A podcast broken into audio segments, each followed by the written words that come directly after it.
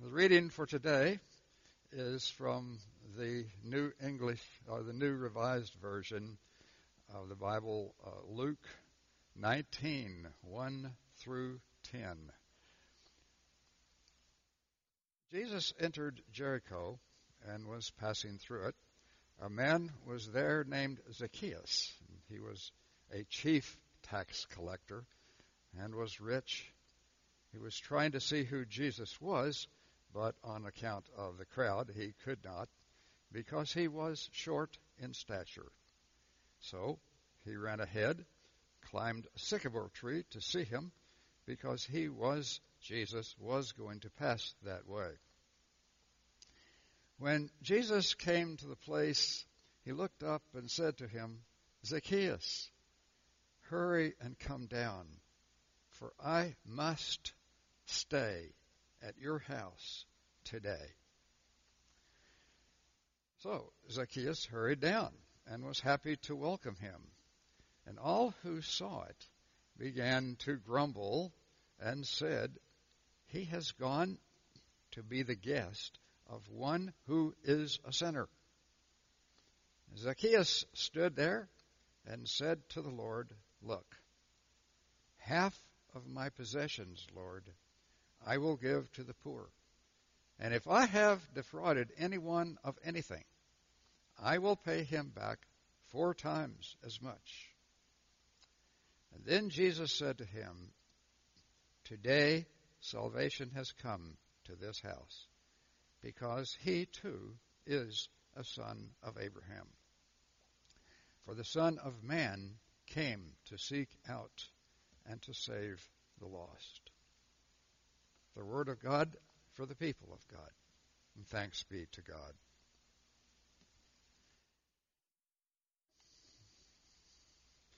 Good morning.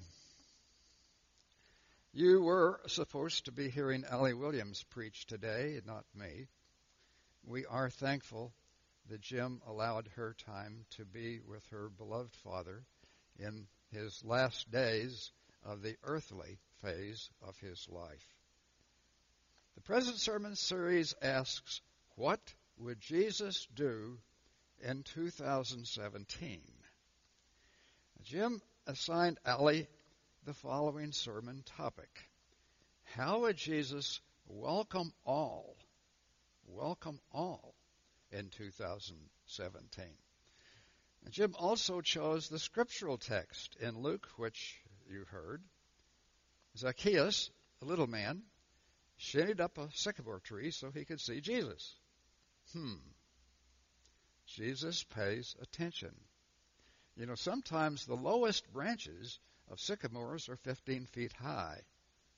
How did this little guy scale a sycamore? Well, he succeeded. A clue to Jesus that Zacchaeus wanted to see him. Zacchaeus was a publicani, a tax farmer. The right to be a tax farmer was auctioned off annually to the highest bidder. Each year, the winning bidder had to pay the king the amount of the winning bid. And since tax farming was a lucrative for profit business, the winning bid was expensive, so virtually all tax farmers belonged to wealthy families. Tax farmers routinely charged far above the so-called fixed tax rates. They especially jacked up tax rates on the poor, and they also made loans back when charging people interest in loans was considered a sin called usury. Sometimes the tax collectors charged interest rates as high as 48% per annum.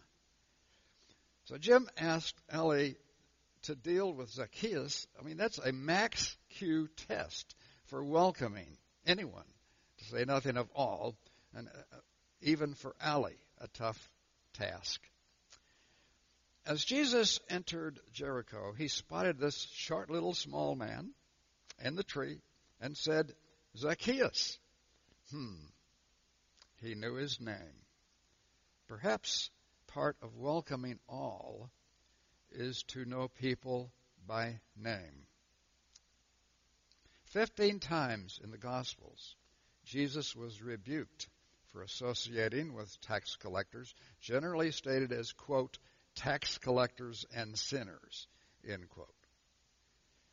Well, Jesus did not merely associate with tax collectors. Jesus had come up to Levi and had said, Follow me. Results straightway. Levi, also known as Matthew, followed our Lord as one of his twelve disciples. What does it say to us that our Lord so welcomed all that he would choose a tax collector as a disciple? And in Jericho, he flat out in public announced, Zacchaeus, I must stay in your house tonight. Results of such welcoming? Zacchaeus, quote, hurried down and was happy to welcome him, end quote. Right off, before they went to Zacchaeus' home. This tax collector said he would give half his possessions to the poor. Right off, he publicly testified that those whom he had defrauded, he would repay fourfold the defrauded amount. In, in 2017, who might be the most challenging folks to welcome? I asked a minister friend whom I deeply respected, I asked him, how could Jesus welcome all? Without blinking, without pondering my question for a New York minute, my friend said, quote, You welcome all people, number one, with God's love, while, number two, remaining true to your own Christian values. End quote. His reply, you know, focused on our role as welcomers. In part, we are called to remain true to our own Christian values. Well, what are our Christian values? I mean, Jesus, uh, dozens of them, including nonviolent, inclusive. Some values uh, that are named by Paul in Colossians 3 compassion, which Jim Hoffman focused on last week, kindness, humility, meekness, patience, forgiveness, love, peace, gratitude, or thanksgiving, which is important in today's service. Paul named some others in Philippians. Whatever is true, honorable, just, pure, pleasing, commendable, any excellence, and anything worthy of praise. Paul welcomed all. He was radically inclusive. He welcomed Gentiles as well as Jews, women as well as men. In Galatians 5, some more values, the, what we call the fruits of the Spirit, including joy, generosity, faithfulness, self control. Would Jesus, remaining faithful to the aforementioned values, welcome all in 2017?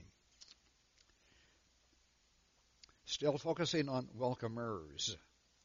In the very late 1940s, Tom Shipp was a new ministerial student at the Perkins School of Theology in Dallas. He was asked to start a new church on a nearby street called Lover's Lane. Tom Shipp seemed to welcome all, including alcoholics. Tom Shipp would go to an alcoholic as if to say, Zacchaeus, I must stay at your house tonight. And he, he went to AA meetings. He went to the homes of alcoholics. Lovers Lane Methodist Church resolved that at least one third of its official board at, at any time would be alcoholics. Result? Lovers Lane became one of the largest Methodist congregations in the world. Now, let's look at welcomees, those being welcomed. In Galatians 3, the Apostle Paul described welcomees from a Christian perspective. Quote, There is no longer Jew or Greek, slave or free, male and female, for all of you are one in Christ Jesus. And if you belong to Christ, then you are Abraham's offspring. In Christ Jesus, all welcomees are family. Family. Hmm. Allie Williams and I visited about today's sermon topic. We listed our Christian values, which I just shared. Allie stressed that a pr- primary Christian value uh, is to be inclusive, which is required if we are to welcome all. One of the most welcoming members of St. John's in its history was Elmer Dennis. How many times did you hear it said, or said it yourselves? Elmer Dennis never met a stranger. He, he was an architect of neighbor to neighbor. Kansas City's YMCA uh, a couple of years ago chose Elmer for its Spirit of Service Award. Elmer knew that in Christ there is, as we sang, no east, west, north, south. In Christ there is one great inclusive fellowship throughout the whole wide earth. Welcomees. Well, what about welcomees who do not welcome with God's love? In time, the Christian church at Corinth, founded by Paul, became seriously divided. In 2017, some evangelical Christians, like the church in Corinth, are polarized and polarizing. They are exclusive. Now, if to welcome all, we are to welcome with God's love, we must wonder is an exclusive and divisive Christian an oxymoron? The Corinthians were quarreling intensely. In 1 Corinthians 3, Paul wrote them a, passage that's so important to our, our, our discussion this morning about welcoming all. He said, Do you not know that you are God's temple, temple, and that God's Spirit dwells in you. God's temple is holy, and you are that temple. Now, all of Paul's letters were written before the Roman armies destroyed the temple in Jerusalem. Jews believed there was only one temple, the one in Jerusalem. That temple was absolutely unique. And what made that temple uniquely holy? Very simple. God's Spirit resided inside that temple. Despite the fact that the temple of Jerusalem was still standing, Paul told the Corinthians, Do you not know that you are God's temple, and that God's Spirit dwells in you. A temple, by definition, was the unique residence of God. Paul realized that to Jesus, each of us, with all our marvelous individual differences, is a unique residence of God's Holy Spirit. Despite the horrendous behaviors of many humans, even humans, every human on this planet is architecturally designed and created as a uniquely different temple in which God personally chooses to reside. So, how can we not welcome all when all of us are fellow temples. Some welcomees seem to deny that God's loving Spirit seeks to reside inside all temples. That brings us to the issue of salvation. After Zacchaeus announced his plans for repayment, what he had taken and defrauded, Jesus said, Today salvation has come to this house. To welcome is an active verb. This word salvation is an immense action. Salvation in part connotes healing. We see that, for example, in the word salve, a healing ointment. Salvation is a lifelong healing process. Second, salvation in part connotes abundance. Jesus said, I, I came that you might have life and have it more abundantly. We experience a more abundant life if our lives are enriched by gentleness, compassion, kindness, inclusiveness, humility, patience, forgiveness, love, peace, grace, gratitude, joy, generosity, nonviolence, anything excellence. That's what Zacchaeus longed for, what Tom Shipp's alcoholics longed for, perhaps what all long for. Values which abundantly give us a life worth living forever. Third, salvation in part connotes empowerment. While a minister at Missouri United Methodist Church in Columbia, I attended a luncheon. The guest was Frank Laubach. By 1965, an estimated 100 million people had learned to read thanks to his Each One Teach One literacy program. Literacy empowers. Many members of St. John's have mentored students to learn to read at Laubach Literacy, now known as Kansas City Literacy. Our tutors include Fred Valentine, Homer Evans, um, Joe Casper, Rita Davis, Bart Mueller, others, me too, saving by empowering. Imagine Jesus in 2017 saying, Kim Jong un, I must stay at your house tonight. Now, we, we may doubt Kim Jong un would climb a sycamore to meet our Lord. But how might Jesus welcome him in 2017? Might he say, Kim Jong un, 90% of your fellow North Koreans are illiterate. 90% of the uniquely, individually different temples in which God's Spirit chooses permanently to reside in your country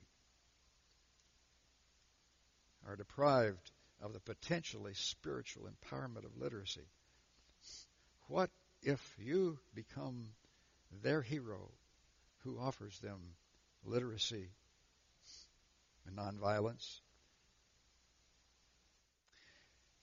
Closer to home, meanwhile, what is Jesus doing about Koreans at St. John's in 2017 and recently? For several years in the 1980s, St. John's invited Korean Methodists to worship in our chapel, speaking, of course, in Korean.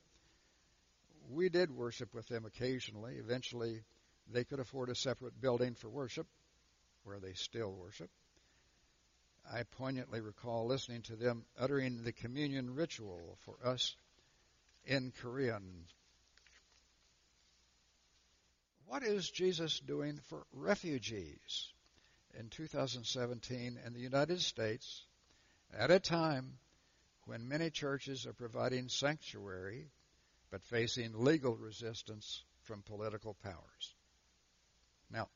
Safety and security are important, important issues for any congregation.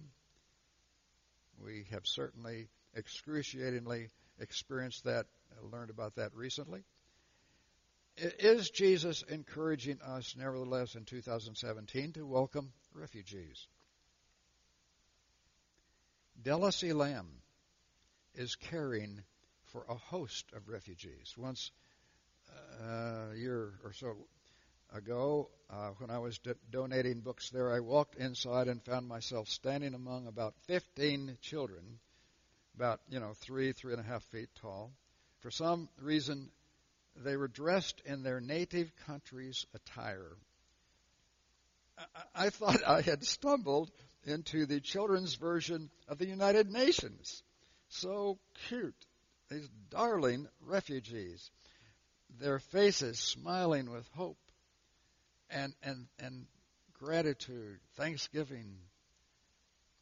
Is Jesus in 2017 encouraging us at St. John's to welcome refugees, saying to them, You must stay at our house tonight?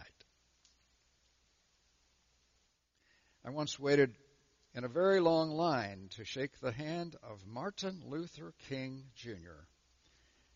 And when I shook his hand, I was struck by a very explicit sensation that he felt that shaking my hand was a significant event in history. Well, another very explicit sensation also struck me that every time he shook anyone's hand, he felt that way. No wonder he had such compelling impact on history. What a model for welcoming all. That hand clasp was empowering. And then salvation in part endures us, endears us to others. In my opinion, in 2017, Jesus would welcome all. But Charles Sheldon's book, In His Steps, subtitled, What Would Jesus Do, asks the wrong question.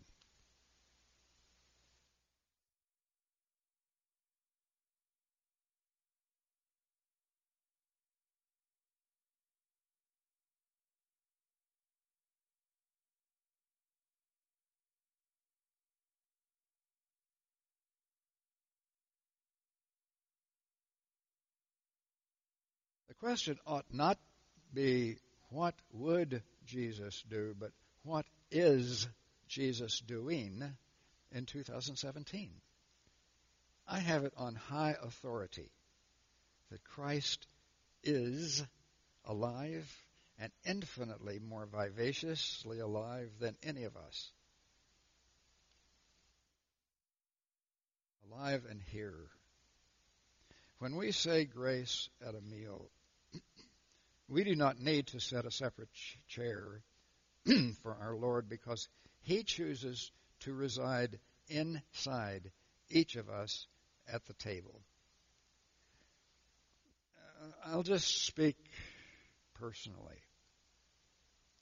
Jesus is closer to me than I am to myself. And because Jesus is that close, I can get closer to myself, my true self. And that enables me to get closer to others, closer to my community, including my church community, closer to my environment, closer to God's other creatures. Salvation, in part, is welcoming all. It is inclusive, quite the opposite of polarized. A saved welcomer recognizes that all creatures are one family. Alfred Lord Tennyson wrote, I am a part of all that is. Governor Adlai Ewing Stevenson said, The world is a family. All men are brothers. All wars are civil wars and all killings fratricidal. Jesus welcomes all in 2017 because we are all children of one Creator one Redeemer. In 2017, we are all inclusive fellow siblings of Christ.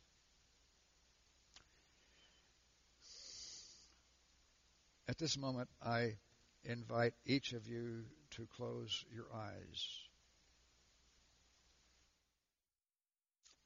Imagine a voice calling you by your Christian name. Now, you aren't Zacchaeus. You didn't shinny up a sycamore to be here. But you did come hoping to meet God's holy and welcoming presence at St. John's in Kansas City in 2017. And that voice I invite you to hear chooses to reside permanently inside the uniquely individual temple you are created to be and become. That voice utters your name and says, I must stay at your house tonight. It is our Lord's prayer and God's prayer that you and I will hurry down and announce the uniquely individual differences their holy presence will make in our personhood, in our decisions, in our behaviors, attitudes, actions, and relationships with all creatures we face in Christ Jesus. Amen.